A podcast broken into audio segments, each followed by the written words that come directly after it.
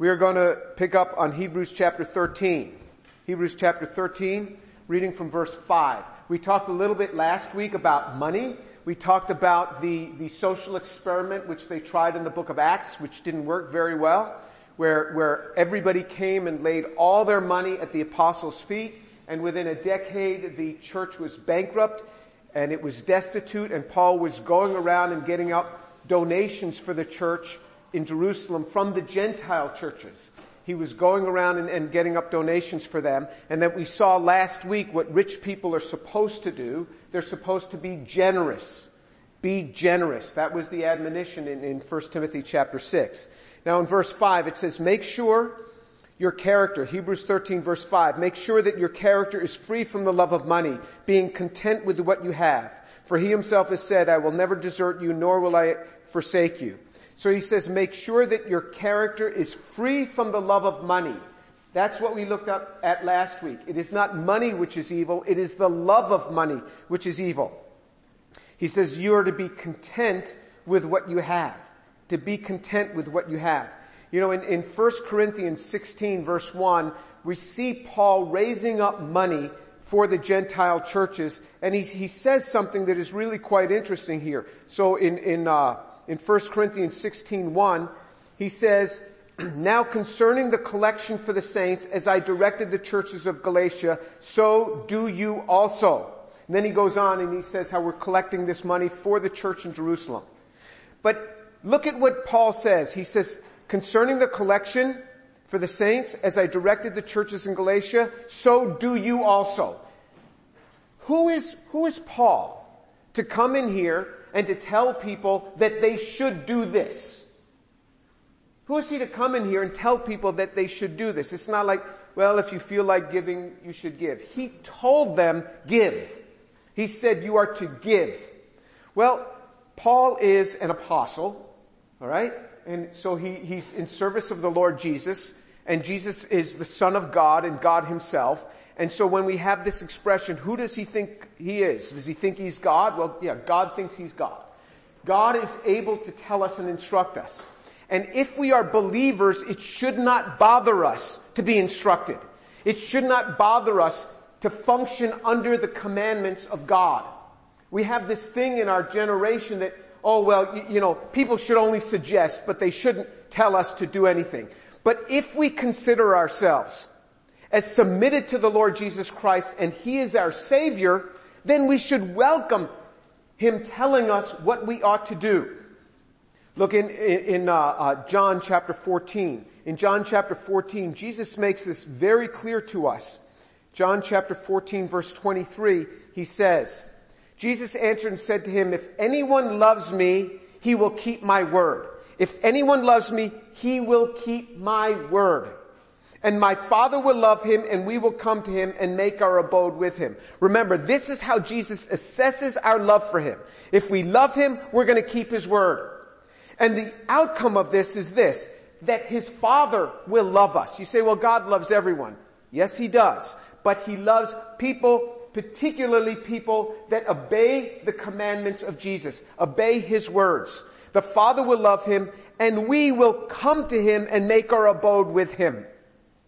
In other words, God, the Father, and His Son come and make their abode with us. They come upon our lives and they remain close to us when we function in obedience to Him.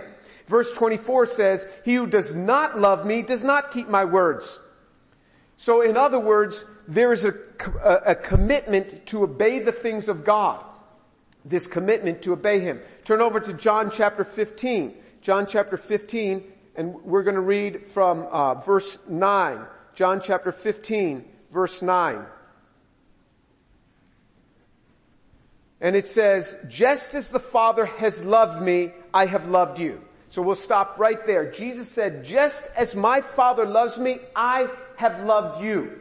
So there's no question about God loving us. Just as the Father has loved me, I've also loved you. In the same way that God the Father loves Jesus, Jesus said, I love you. Then he says, abide in my love. That's on us. He loves us, but now he commands us, abide in my love. That's on us. We are to do something in this equation. Yes, He loves us, but it's up to us to abide in His love. We are to abide in His love.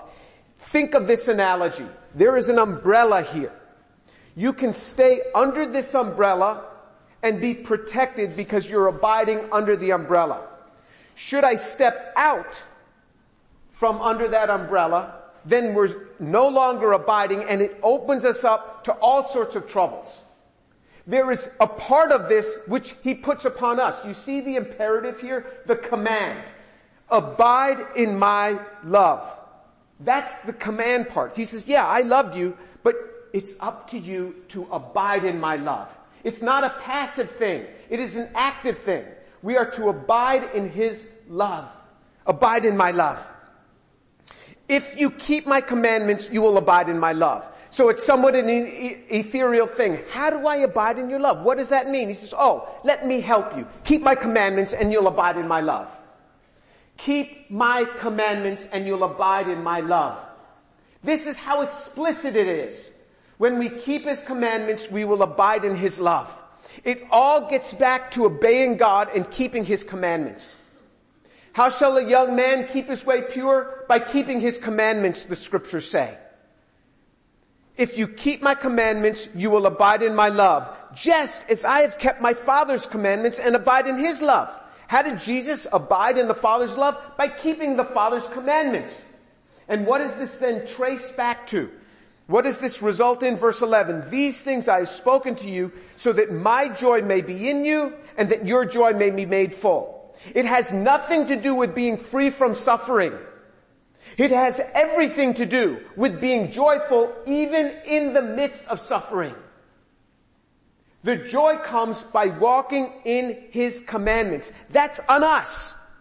God doesn't say, if you don't walk in my commandments, I'm, I'm gonna come after you. No. He just says He commands us to walk in His commandments, and then by walking in His commandments, then there is great blessing. You step out of His commandments and there's trouble.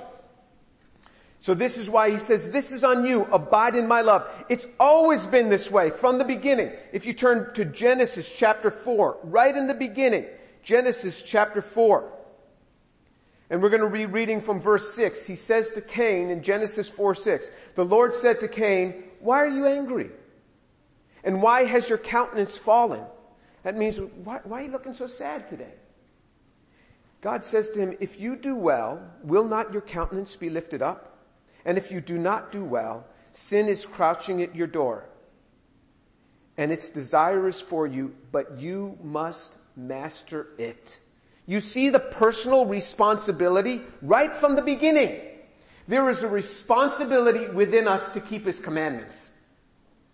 It is not something that's separated from us. We have a responsibility to walk in the commandments of God. And in that there is great joy. So what did he say? He says, you are to be giving. Be content with what you have. This is where there's great blessing. Turn to Philippians chapter 4, verse 11. Philippians chapter 4, verse 11. He says, not that I speak from want, for I have learned to be content in whatever circumstance I am. This is a tremendous secret to learn to be content. If you are in this room you are entitled. Remember what we said last week. Anybody who is in this room, in this country, at this time, has much more than everyone else in the world.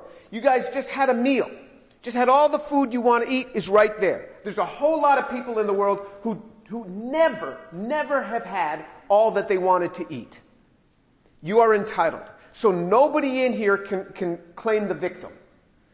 He says, not that I speak from want, for I've learned to be content in whatever circumstance I am. I know how to get along with humble means. I also know how to live in prosperity. In any and every circumstance, I've learned the secret of being filled and going hungry, both of having abundance and suffering need. I can do all things through Him who strengthens me. Whatever our situations, we can thrive.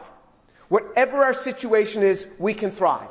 And I know people in this room who have been through tremendous things where their apartments have gotten broken into, everything is robbed, where they're going through great struggles with their home, with their house, with their family, with sick people. In the midst of it, You do not have to be overcome because you can do all things through Christ who strengthens you. I can't do anything for you. I don't know how to help you in that. But God is able to, by the power of His Holy Spirit, if you will walk in His commandments and according to His precepts, the blessing of God is there and you will see breakthrough. Okay, let's turn back to Hebrews chapter 13 and continue to look in, in verse 5 again. Hebrews chapter 13, verse 5. He says, make sure that your character is free from the love of money, being content with what you have. For he himself has said, I will never desert you, nor will I ever forsake you. This is what God has said. Now, think about this verse. He is quoting this, this, this verse, I will never desert you, nor will I ever forsake you. This is quoted from Deuteronomy. Deuteronomy is quoted more in the New Testament than any other book of the Bible. Deuteronomy, in, in Deuteronomy chapter 31 verses, verses 6 and 8, that verse is quoted from. It's also quoted in Joshua chapter 1 verse 5. So look at what this writer of the New Testament has done. He has taken a verse from 14 or 1300 BC. He took something that Moses proclaimed in Deuteronomy in 1300 BC and applied it to the first century AD Christians. How dare he take a verse so out of context and tell, and tell them to apply it to their lives 1400 years later? Well, because he's writing the Bible, because God has instructed him to. And this is exactly what the New Testament does. It takes verses from thousand years before that and applies it to their personal lives there at that time. And this is what we are to do. We take verses from the Bible and we are to apply it to our lives. To say, oh, well, you're taking it out of context has nothing to do with it when it's applying it to my own life. I will never desert you, nor will I ever forsake you. God says, it says, for he himself has said, I will never desert you, nor will I ever forsake you. He's telling the Christians in Judea, all around Jerusalem, you're about to go through great sufferings. Remember, this is between 66 and 68 AD, just before great suffering is going to come. And he says, I will never desert you, nor will I ever forsake you. You are to take that verse that Moses proclaimed and that verse that God proclaimed upon Joshua, and you are to apply it to your life today, he says. And that's what we are supposed to do. God has said, now, when you meditate on, on the Word of God, this is not a bad way to do it. It says, for He Himself has said, that is God has spoken. Then you take each word and you focus on it. I. Who is the I here? That is God speaking. It says, for He Himself, God has said, I. I. That is God speaking. The next word, will. I will. God wills it. Do you know when God wills something, nothing can stand in His way? Because he's God. God says, I will. Then you take the next word. I will never. Wow, that's pretty strong. What will you never do? I will never desert you. I will never desert you. You. You take that and you just draw it upon your life. You take this scripture verse and you pull it in your life. God is saying to me, I will never desert you. Then again he says, nor will I ever. God wills again, will I. He wills himself to never forsake you. Wow, that's pretty strong. This is exactly what meditation on the Word of God is. I did prison ministry with a man for many years. So I went into a prison, I was in a maximum security prison every Monday night for 10 years. And one of the men that I would minister with, his, name was John Penny, and we'd walk all, we had to walk all the way across the open yard at, at about uh, 5.30 p.m. We'd walk across this yard and the men were all milling about and, and uh, because we had to go to the unit, the dormitory, the unit that was all the way on the other end. And as we we're walking across this yard, this was a, John Penny's uh, is a African American man, huge man. And uh, they'd all be saying, hey John, hey John. I said, John, how do they all know you? Everybody here knows. He says, oh, I used to sell them all drugs. John had been a big drug dealer in Columbia, South Carolina. And, and, uh, dealers from Atlanta wanted to take over the business. They came in and they shot him in the back. When he got shot in the back, the bullet slipped across his, his shoulder blade, came out and fell on the ground right next to him. He looked at the bullet. He changed his life. He ended up getting saved and changed his life. Now, how do you take a man who never had more than an eighth grade education, never knew his, his, his father, and his mother lived on the streets? How do you take a man like that who later on became an elder in a church and was so on fire for God, had a tremendous witness. And I said, John, explain this to me. How did you get here? And so one day I was driving him back to his home. He, he, he didn't own a car at the time. I was driving him back to his home after we had done, done the prison ministry. In his house, he had just a tiny little home. You go in his house, the whole wall had scripture verses on them. Scripture verse after. But one of the words in scripture was, was, was crossed out. Like, for example, he would say, I will never desert you. He'd put an X through the U and he'd write John above it. I will never desert John. And John would go around his house, house and quote all of those scripture verses and take them into his life. It changed his life. The scriptures changed his life. You take the Word of God and you bring it into your life. You apply the Word of God to your own personal life exactly like the writer in Hebrews is telling them to do. You say, well, this was written 2,000 years ago. Well, duh, he's giving us an example of something that was written 1,400 years before him and applying it to their lives. This is exactly what we're supposed to do. And the next verse is this, in verse 6. So that we confidently say. So this is no more God speaking. This is verse 6, so that we confidently say. So above there it was God speaking. The result of that is that now we start speaking something. We make a proclamation so that we confidently say, the Lord is my helper, I will not be afraid, what will man do to me? We are to take the scriptures, apply it to our own life, and speak the word forth. Jesus said, every careless word that a man shall speak you shall render account for in the day of judgment. By your words you shall be justified and by your words you shall be condemned. Our words have power. Our words have power. If we go around saying, I'm useless, I'm useless, you know what's going to happen? We're going to feel terribly useless.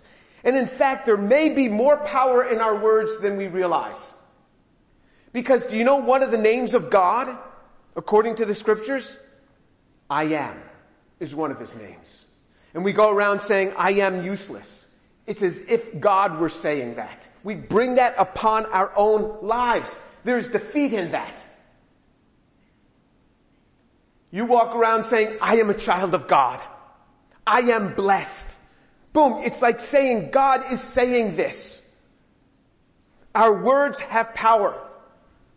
That's Matthew 12, 36 and 37 is the words, is the verses that Jesus said about what we speak. And then in Proverbs 18 verse 21, it says, death and life are in the power of the tongue. And those who love it will eat its fruit. Death and life are in the power of the tongue.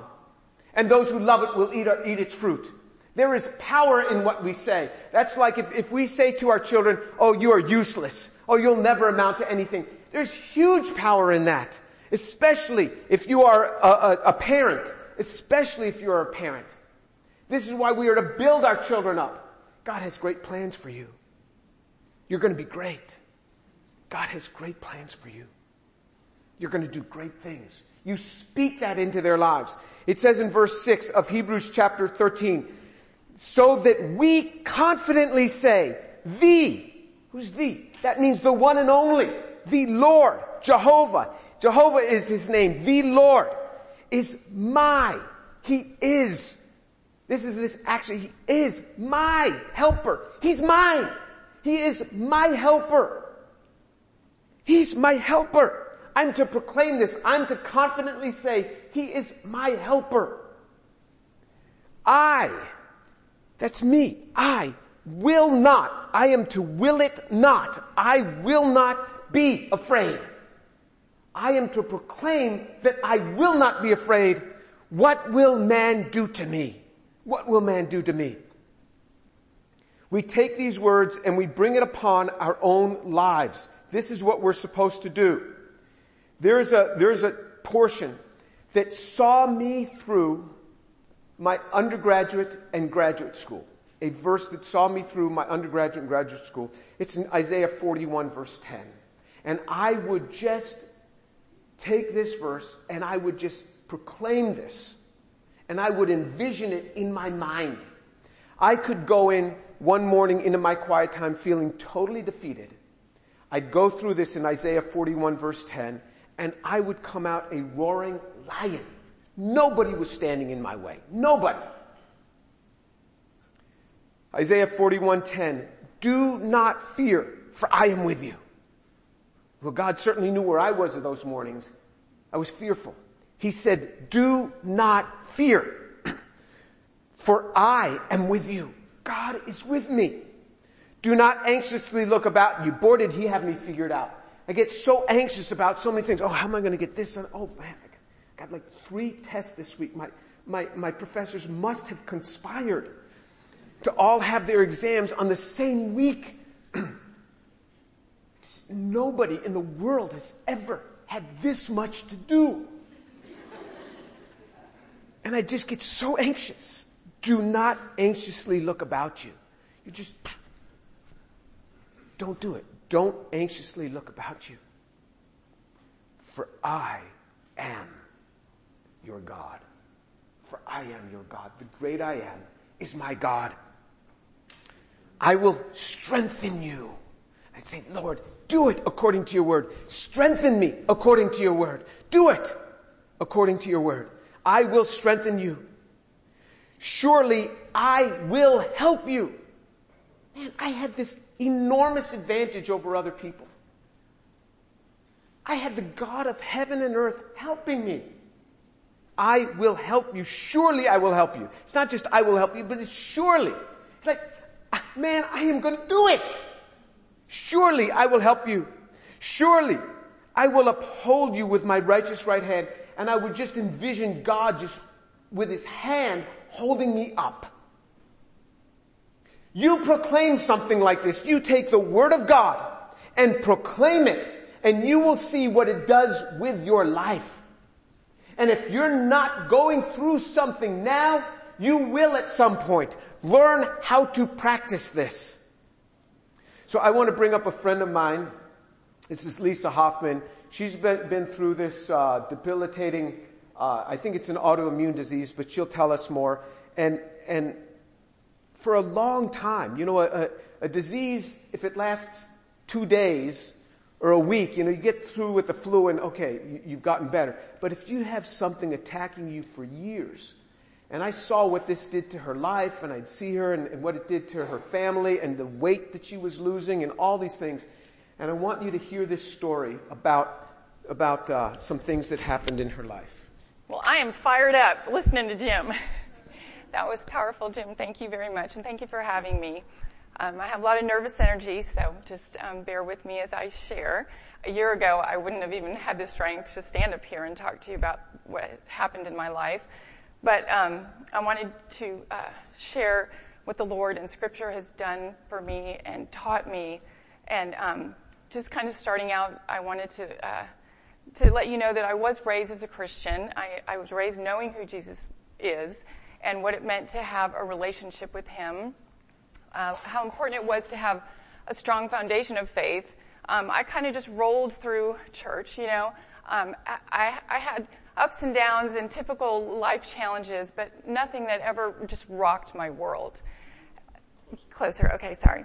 Um, and I, I did pray, and I learned how to pray, and and you know what that was supposed to look like in my mind. Um, but I had never really understood meditating on the scriptures and really just digging deep and, and, and like Jim said, like proclaiming or claiming those words and just um, infusing them into my life. Um, so, uh, in my late 30s, I was, uh, despite being very active, uh, exercising, taking care of myself, I'm, I was a runner and, and eating well and all those things. It kind of hit my pride when I started having some health issues, and I was diagnosed with some autoimmune issues. And uh, thankfully, praise God, I was able to ma- manage those fairly well. And over the years, you know, they would uh, come and go, but um, for the most part, I felt like things were fairly under control. And then around three years ago, I, um, I'd had a bout with the flu. Get your flu shot. Um, and it was, it, I was so, so sick for like two weeks. And just as I thought I was coming out of this uh, episode with the flu, I woke up one morning and I really could just hardly move. I just laid in my bed and I had this debilitating sense of fatigue, nausea, dizziness, and it was so frightening to me. I had never felt anything like it that I made my first trip to the emergency room. And after being hospitalized and in and out of doctor appointments to the Mayo Clinic in Minnesota, they finally diagnosed me with a rare condition called dysautonomia. And I know it's kind of a fancy word, but what it basically means is that my autonomic nervous system, which right now, while you're sitting there, your body's doing all these things that you're not even thinking about. Your blood pressure is stabilized. Your body temperature is stable.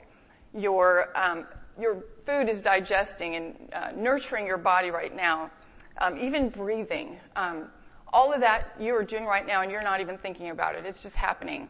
Well, when that gets out of whack, it, it just, it, it's hard to even describe how awful it can make you feel.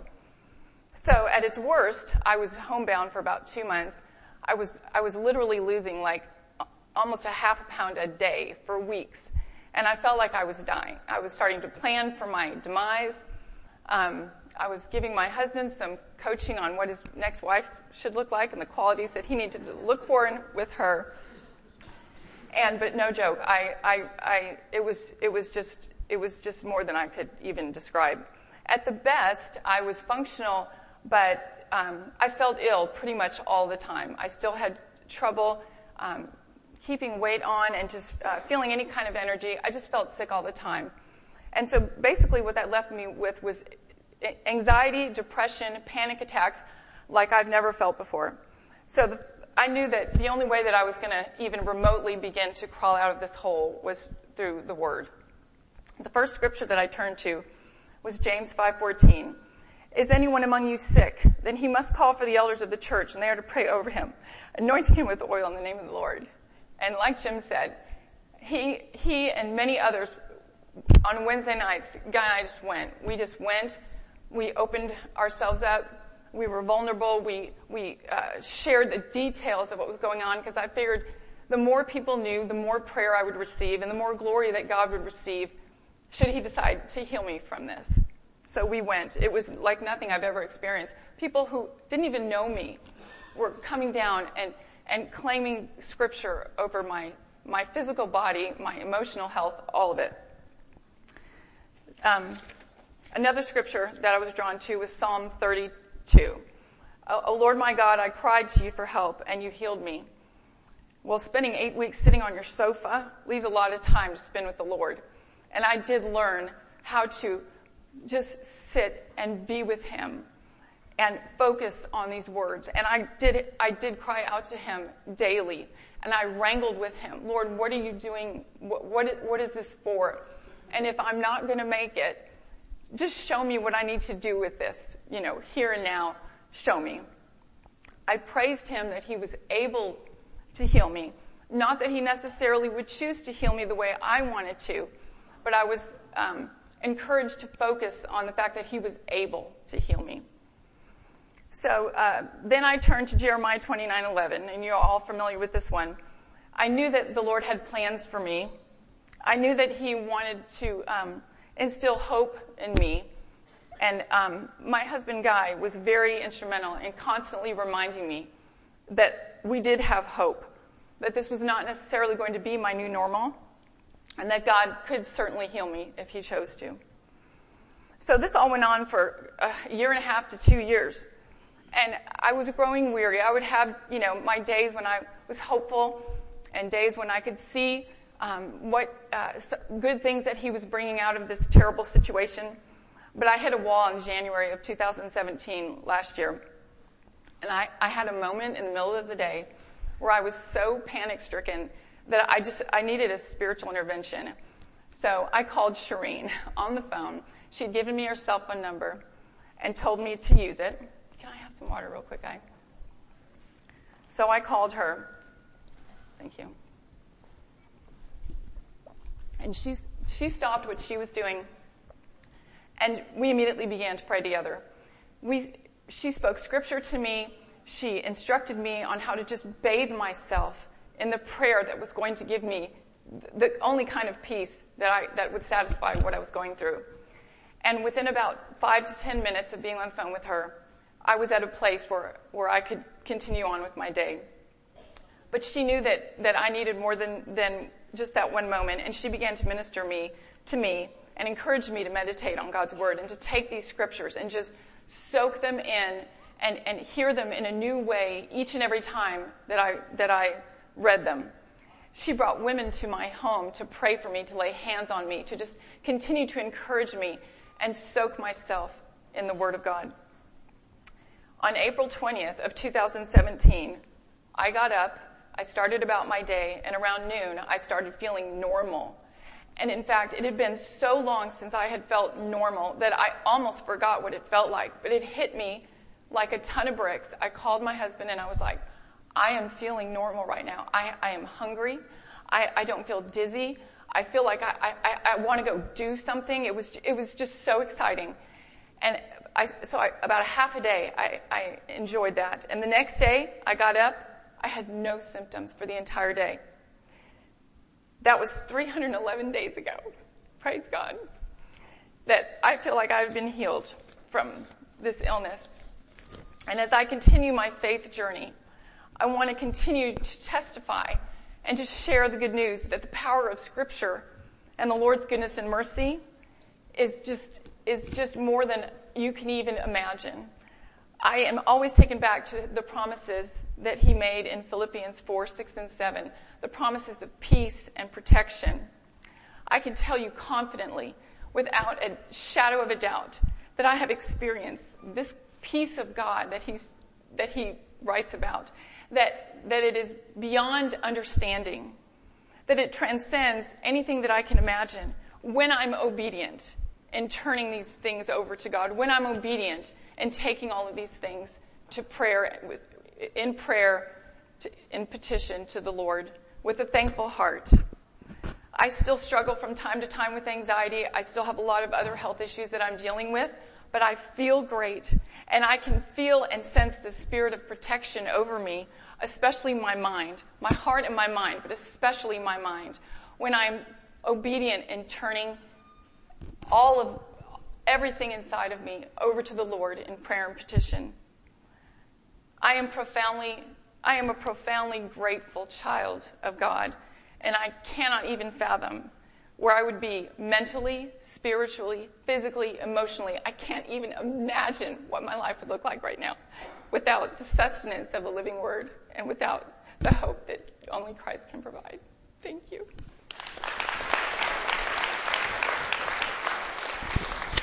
This is a living demonstration of what the scriptures do in a life. I remember when she, she called up Shireen, Shireen said, Lisa Hoffman called me today, which was unusual. I mean, we, we knew, I knew Guy fairly well.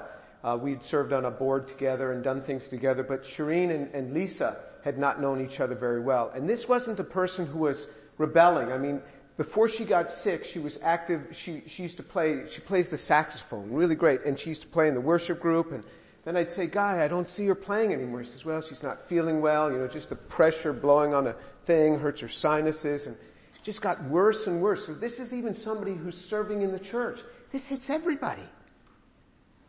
Learn how to take the scriptures and call them upon your life. Proclaim them. Take His word, the things that He says about what He will do in our life, and believe it. And then take the word of God and confidently say, proclaiming it, that, that He will never leave me. He will never forsake me. You take this, you proclaim it because your words have power. Let's pray.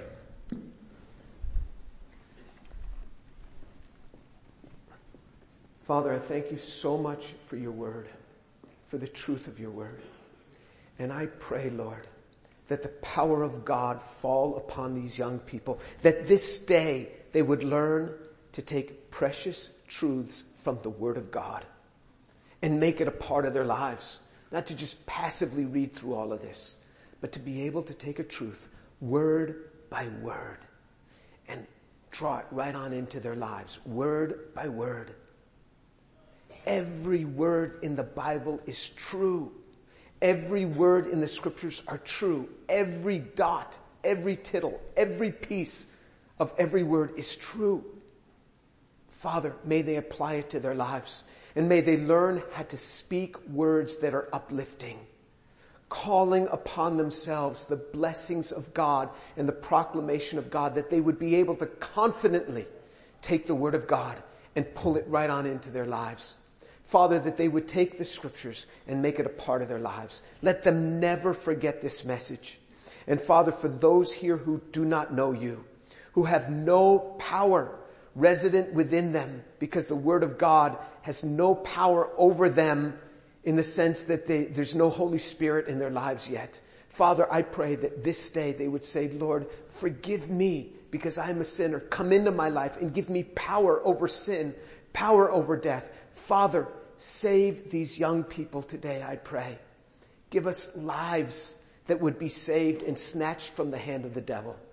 And Lord, I commit these young lives to you in the name of Jesus. Amen.